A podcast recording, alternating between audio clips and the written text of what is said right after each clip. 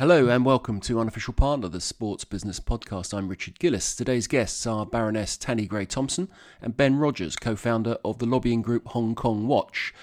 The topic is sports' relationship with China, diplomatic and sporting boycotts, sports washing, the limits and opportunity of athlete activism, the IOC's handling of the Peng Shuai situation, and we ask, ultimately, what is the purpose of the IOC and the Olympic movement in 2022?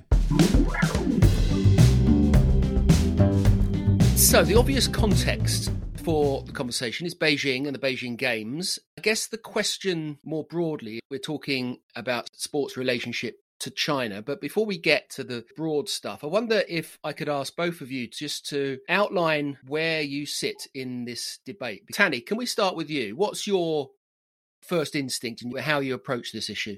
Whenever we talk about boycott, I think the first thing most people think about is an athlete boycott because they're the ones that sort of make a difference. I'm not convinced athlete boycotts work because actually the reality is for for the countries that might win medals that we don't win they're quite happy for our athletes not to be there probably more true in the summer games than the winter i think there's a much bigger discussion on where the games should be awarded in the first place and the role that the ioc the ipc has in that the role of sponsors because actually, when you look at it in terms of accreditation at games times, the athletes are the lowest of the low in, in their, their ability to influence. They, they have an ability to influence once they've had their career. And I think it's important that athletes use their platform for that. But I think boycotts are quite transitory. And I've never been convinced they change anybody's behaviour. Okay. Ben, I want to ask you the same question. Before you do, you better just put into context for us and the audience Hong Kong Watch? Sure. Hong Kong Watch is a human rights advocacy organization that I co founded four years ago uh, to raise awareness about the situation in Hong Kong, to inform parliamentarians and policymakers, not only in Westminster, but also in Washington, Ottawa, Canberra, the EU, the UN. My approach to this, I agree very much with Tanni. I, I have called for a diplomatic boycott, and I'm really uh, pleased to see the US, uh, Canada, Australia, the UK, Lithuania, uh, Belgium now, I think, as well, all saying they will not send uh, any government officials. I think that's uh, quite right. And ideally, the Games should not have been awarded to China because this is a regime that is now accused credibly of genocide against the Uyghurs, uh, dismantling freedoms in Hong Kong, the disappearance of of the tennis star Peng Shuai, so ideally, it shouldn't be taking place. Clearly, uh, it's not going to be moved now. So I, I welcome a diplomatic boycott. I hope other governments will go that way. I, I would encourage a consumer boycott, a boycott of the corporate sponsors. Spectators should consider whether or not, probably with COVID, they won't be able to go anyway, but they should probably stay away. But I haven't called for an athletes boycott because I think, uh, firstly, I recognize that this is a big moment for athletes. They've been training for it for a long time. The furthest I've gone is to appeal to individual athletes to consider what they should do and to go with their own consciences. And if they do take part, I hope they might use the platform that they have after the games, not while they're there, because it would be extremely dangerous to do, but once they've left China after the games, to then consider how they could speak out uh, on the issues. And that's as far as I would go. What is a diplomatic boycott? Just so I'm clear. What does it mean? As I understand it, essentially it means that no government ministers or government officials will attend. So I was listening to Seb Coe, Lord Coe, on the radio a couple of weeks ago. He was talking about in the context of the Peng Shuai issue, and he was suggesting that actually he prefers quiet diplomacy in these issues. He doesn't like grandstanding. He doesn't like statements. He doesn't like boycotts. And yet he wants ministers having one to one FaceTime with the Communist Party. A diplomatic boycott, that's the worst of both worlds, isn't it? It means that you don't get you get the statement, which is a weaker statement than a sort of complete boycott, but you also don't get the supposed benefits of talking to those people face to face. Tanni, is that a fair summary? I think at games time, the ability for government ministers to actually sit down and have those one to one conversations are quite limited because actually the reason our government ministers are there are going to support the athletes to be perfectly honest and to see the events i think you have to think very carefully how much quiet diplomacy works and, and there is a place for it but I think that is away from games time. Seb Coe's got personal experience of being asked to, to boycott the Moscow Olympics, and he chose not to. So um, Colin Moynihan, who was in the debate we had recently, was in a similar position. They've got personal experience of it. I'm pretty certain quite diplomacy has been going on for quite a long time. And actually, what has it changed? For the Uyghurs, not an awful lot, to be perfectly honest. Something Ben said about athletes using their platform. I, I think the one advantage athletes have, they travel the world, they see lots of different cultures, how different people live. For me, I saw when I travelled how disabled people are treated in, in different countries. I think there is more that we could do as a country to to educate the athletes to understand the, the countries and the jurisdictions they're going into and the issues. Because actually, some of the athletes, um, by nature of being in sport, they're quite young. They don't maybe have the broadest education and, and the understanding of these things. And I'm a really firm believer in, in educating the athletes to understand how they use their platform. And at the moment, it's fascinating because there's lots of people who know athletes should use their platform but it tends to be from the governing bodies that like the platform that the athlete is using and talking about. So actually, it's it's really important that we athletes have an understanding of this, so they can speak from it from a better position of knowledge. And actually, I think you start talking to athletes and you start saying what's happening to the Uyghurs, and there's this moment where they they stop. It's not athletes don't care; they care about a lot of things. It's just within the bizarre life of an elite athlete, you don't always have time to be educated.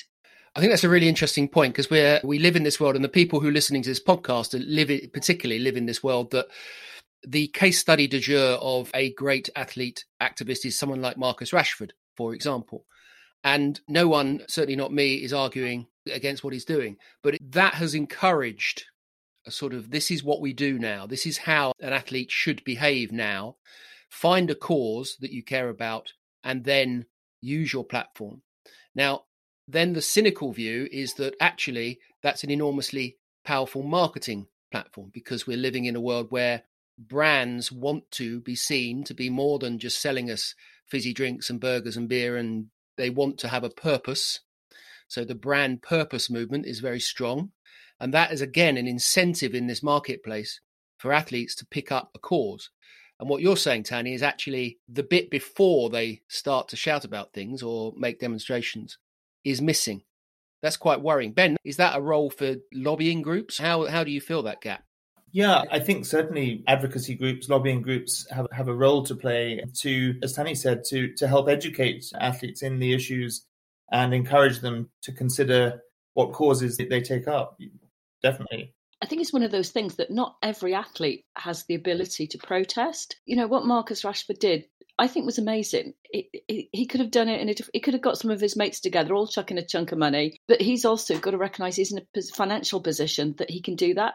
The vast majority of Olympic and Paralympic athletes have no money to fall back on, and this doesn't make it right. But if you take a stance that your sponsors, your governing body, people around you don't agree with, that is your career gone as as well. Yeah, it, it it's a challenge because you you also have to think about long term.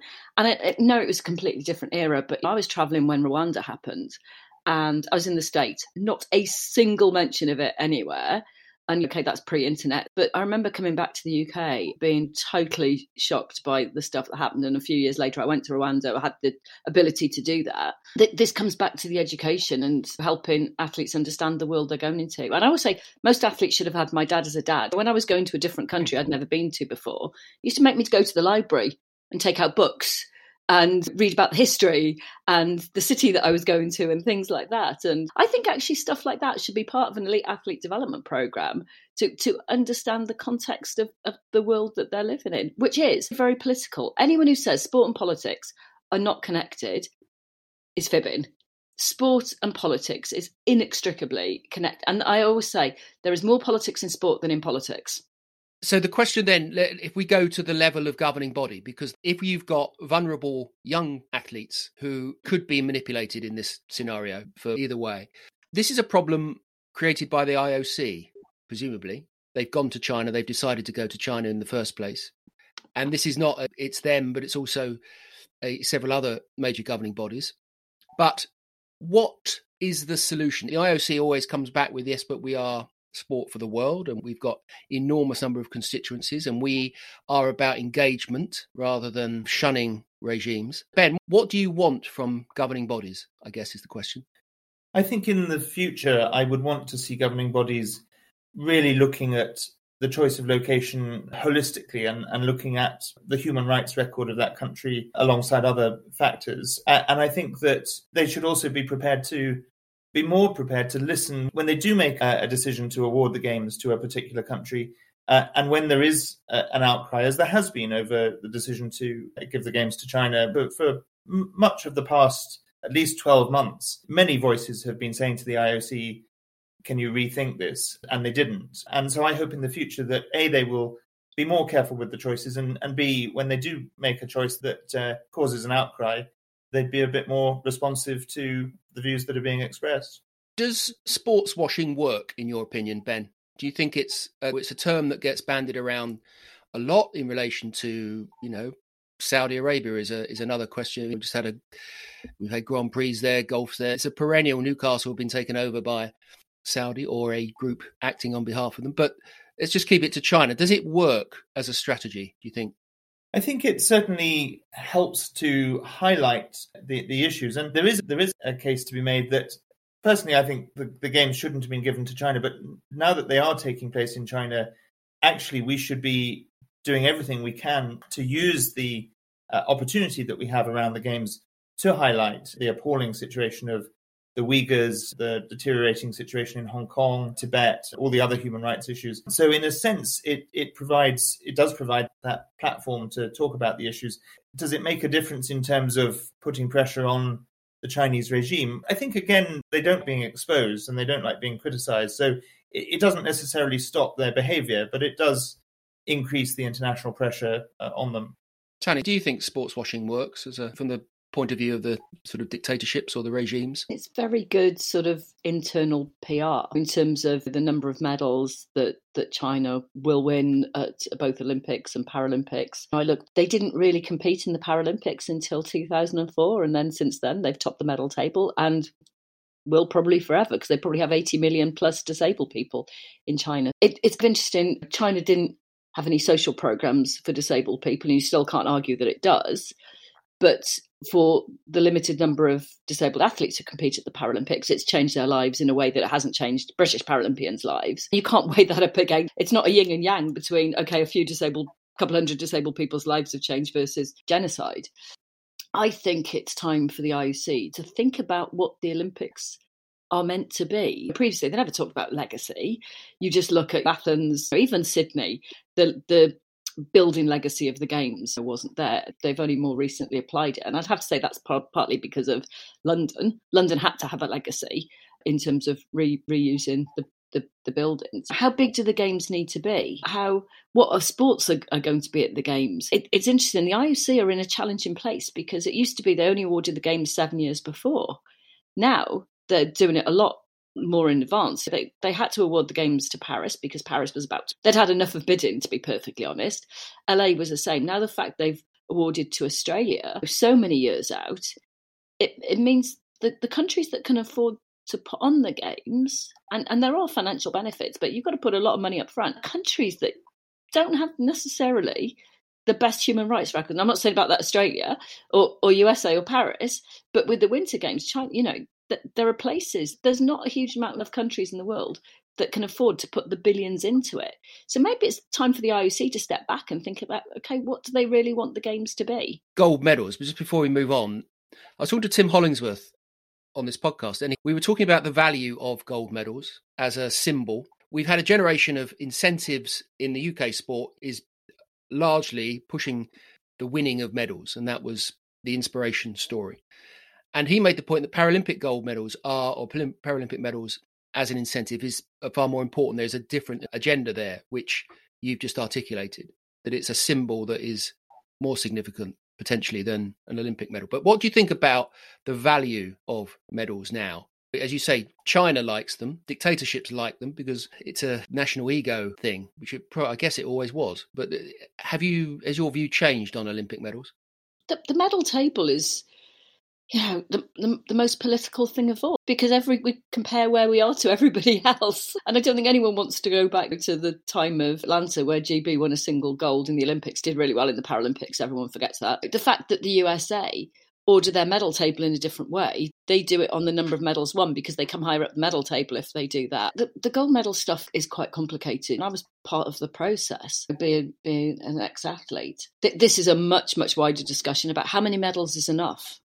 How, how many medals should a country our size aim to win? Do we want, yeah, we could be top of the medal table at the Summer Games, but it would involve taking kids away from their families at two and putting them in training camps as they do in other countries around the world.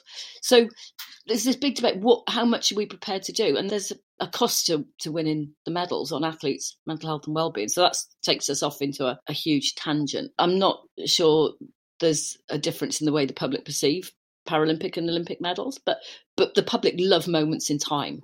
They love. I, I was saying to a friend recently. I remember where I was when in 2012 we GB won a medal in clay pigeon shooting, and I was driving along the embankment, and my husband rang me and went, "Oh, you know," and they they love those moments. But actually, it's what do we do to educate, you know, the public? Um, ben was saying about spectators. You can take this high moral stance of IOC decisions and all these things. Okay, what do we buy from from China. What do we as individuals buy? And actually, that was raised in the debate we had recently in the Lords, saying, "Stop! If you feel strongly about this, back it up with personal choice." And I, I think there's a lot of impact we can have in a different way beyond, you know, where where the games go. Okay, so Ben, let's just follow that then. You're in favour of putting pressure on sponsors, the IOC sponsors, for example. Why? What's the aim of that? Well, I think the aim is similar to the diplomatic boycott, although perhaps even more effective in terms of if corporate sponsors decide to withdraw from sponsoring the games, that will really drive home a, a point to the Chinese regime that perhaps government ministers not showing up doesn't do because they will feel, feel ashamed. They will feel, of course, they'll probably find a, a Chinese sponsor to replace them. So the financial impact may not may not necessarily be that large. But I think it will send a message that, particularly because of China's role in the, the world economy and, and its tendency, its its habit of of putting pressure on corp- corporations. We've seen this in recent years of companies that uh, have, for example, had Taiwan on a map, and they've come under huge pressure from the Chinese regime to to change their position on Taiwan, and a lot of them have caved in. I think if companies start China, uh, start standing up to the Chinese, that would that would send a very strong message. So the the bit with this I struggle with is if I'm in charge of Coca Cola, I think the trouble or the comms problem of an, an Winter Olympics in terms of scale is miles away from you are not going to be in China. You're going to withdraw from China. So it feels like you're pushing corporates into a gesture. And I know gestures can be useful and important, but in the scale of things, I'm not sure how that tallies. And the other bit is whether or not China cares. It might punish the IOC, which might be the agenda because it's their sponsors and it's they're the ones that are getting the money from the sponsors on the whole. I don't, I'm not sure how that tallies. And it feels like we'll either go one all in, don't deal with China, full stop, asking them to make a gesture around the Olympics. Who really cares about that? This is, you know, where it gets into the massive complexity of the issue uh, about what will bring about the most effective change. And sponsors, and I've worked with a number of the Olympic Paralympic sponsors. I was a part of this. I worked in Beijing for the Summer Games. I did try to stay there for a, a period of time to no, get a bit of an experience of, of what it's like. They actually, as a someone with a British passport, you don't really get a, a true experience of what life is there at, at all. It, it's that honest conversation about why sponsors are part of the movement. They're there because you know they benefit from it, and yes, they help athletes and they do lots of other stuff, but it's a business decision. The question is, if you said to sponsors, okay, who would they choose? Would they choose to do business in China, or would they choose to sponsor major games? They're, they're businesses; they'll do what's right for the business you'd hope they a lot of them make ethical decisions along the way, but also their businesses. So this is why it's a really complicated issue in terms of trying to figure out what will change the life of the Uyghurs. And if we had an answer to that, their lives would have changed, as opposed to you know what we're seeing, which is forced sterilisation, prison camps, and absolutely horrendous treatment. So I, I, I don't know the answer to it. And I know a lot of really bright people who don't know the answer to it either. The fact now we're actually able to have a conversation about it is really important because actually in China they can't have this conversation. When I went there, one of I've been many times, I went and I asked to go to Tiananmen Square. I was like, why? Because I want to see where the student protests were. And, and people weren't, the people I was with did not know about the student protests. And you go, okay. And for me, that's a useful reminder, actually. Whether it's right to go there or not, and, and whether I educated the, the people in, in, terms of what had happened, I've no idea. It's I don't I just don't, I don't know the answer to any of this. I wish someone would would would help give me an answer. Ben, what would help the Uyghur Muslims? I certainly uh, agree with Tanni that it's very hard to, to find one. I think there is no one single uh, answer. I think we, we have to use every tool in the toolbox. And although the focus uh, of this discussion and, and the focus uh, a lot in the media is on the upcoming Winter Games. That's just one part of, of the picture. The Uyghur Tribunal, which was an independent uh, tribunal chaired by Sir Geoffrey Nice, who had led the prosecution of Slobodan Milosevic, they came to the conclusion after a year of hearings and uh, in, investigation that what is happening to the Uyghurs does amount to genocide. So we now have that finding from, okay, not an official body, but still a, an extremely credible body of eminent experts. And I think governments should now act upon that. I think accountability is not easy, but it's something that should be pursued. How do we hold the Chinese regime accountable for the crime of genocide and crimes against humanity. I think one thing that, uh, one practical thing that would uh, have some effect, and and we ought to be doing, is it's not realistic to, to think of cutting off all economic ties with China. It's such a significant part of the world economy. But I think uh, targeted sanctions against Chinese companies that are uh, complicit with with the genocide of the Uyghurs, making sure that our own supply chains are not bringing into this country products that are made by Uyghur slave labor. The US Congress has just passed uh, a, a, bill, I think, yesterday along those lines. So that's something that we ought to be doing more on. So there are a range of, of those measures that I think over time could make a difference, but certainly there's there's no magic, uh, there's no single magic wand. Uh, we need to continue talking about what's happening um, to the Uyghurs and to other people in China. My worry with this is there's a lot of talk about it until the games, and then once the games have gone, we move on to the next. And we don't keep pushing this point, and and I think that's the worry I have is that we move on to the next issue, which is just horrendous. Yeah, I very much agree with that, and I hope, as I said earlier, that although I think the games shouldn't be taking place in China, since they will be, we should be talking about all these issues in the lead up to the games as the games are happening, but make sure that we keep talking once the games are over. And I'm just going to push us to the end, but we haven't mentioned the Peng Shuai issue. And we've talked about what governing bodies can do and should do, and they quite often come into the conversation and are a sort of a punch bag for lots of these different issues. Now, the WTA and Steve Simon has made a strong statement in relation to China. Ben, when you read about that, do you think, okay, yes, we want more of that? And I'm wondering that there's a follow on question in terms of what the longer term implications of that will be.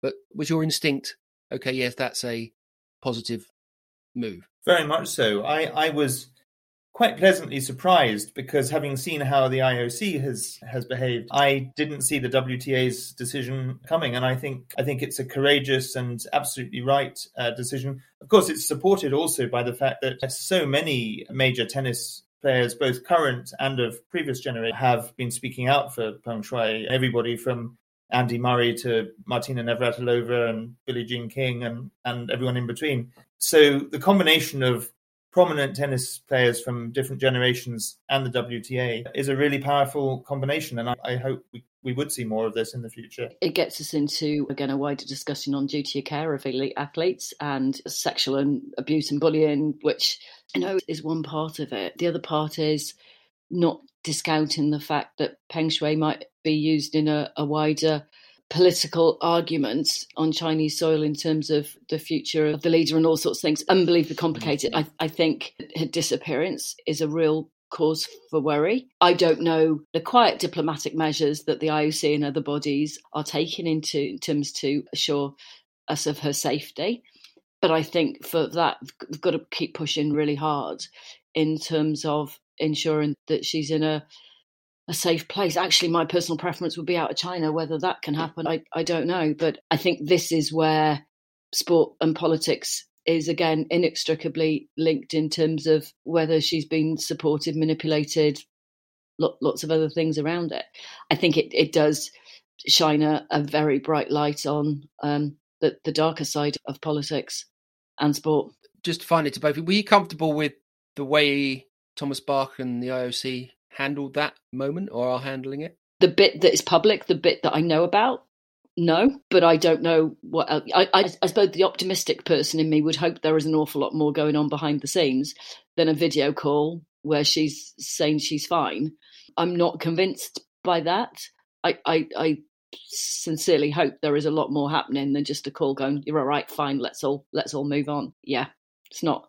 It. I, I don't feel happy with her, her being safe right now.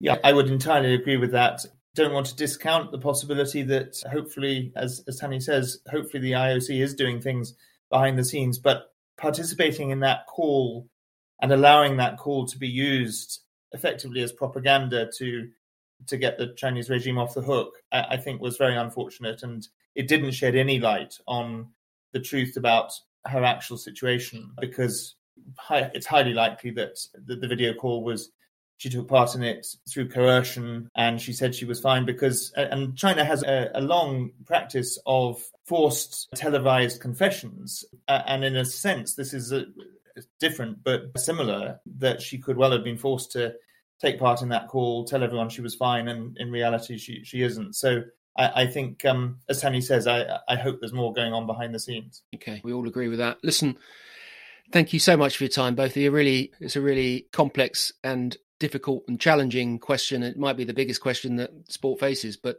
you've shed some light, at least for me. But thank you very much for your time, Tanni. Thank you. And Ben. Thank you very much.